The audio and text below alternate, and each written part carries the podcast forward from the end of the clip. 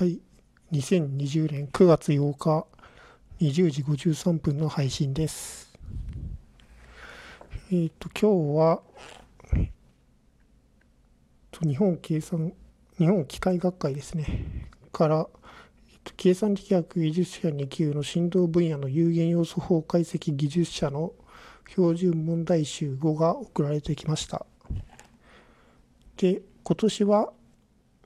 こちらの試験の方は中止となったんですけども、サイトの方から問題集は購入できたので、勉強がてらちょっと見てみようかなということで購入をしています。はい。で、それで、えーっと、一応あの答えの方は1級まで取ったので、えっと今度あの振動の方を2級から取ろうかというふうに思っているんですけども、どういうふうな、えっと、キーワードで勉強をしていけばいいのかというのを眺めていました。で、ちょっとキーワードを、えっと、少し読み上げてみます。と、行列とベクトル、線形連立方程式、座標変換固有値問題、線形微分方程式。ニュートンの三法則、各種の保存則、合体の力学、歪み変異関係、応力歪み関係、ハリータの曲げ変形、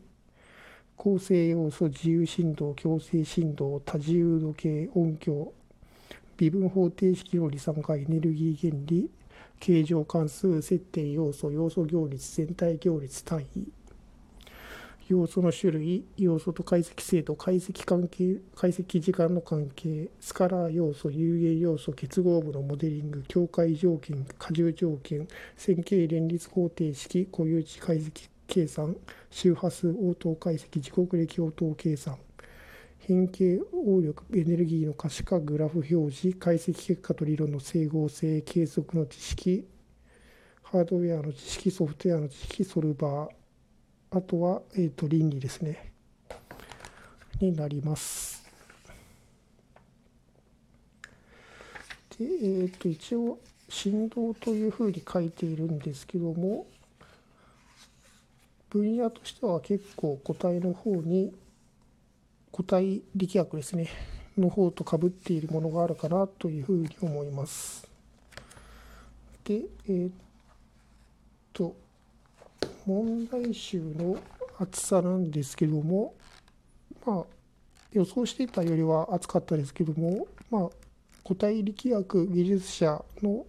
問題集よりは薄いという状態です。2020年8月11日にすられていますね。はい。でまあこちらの方を一個一個勉強していこうかなというふうに思います。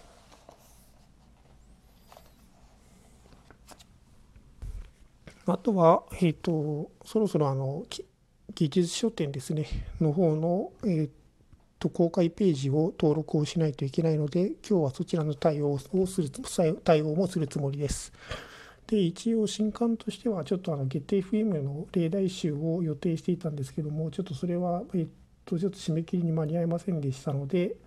PyVista の日本語訳の PDF ですねそちらを頒布したいというふうに考えています。はい。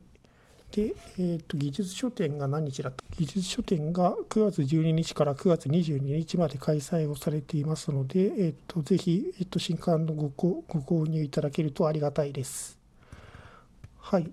で、まあ、こちらの方はブースでも頒布をする予定ですので、よろしくお願いいたします。はい。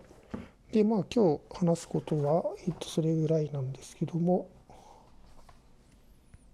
計算力学の定石ですね、の方は明日読む予定ですので、えっと、読んだら振り返りをしたいというふうに考えています。はい。今日は以上になります。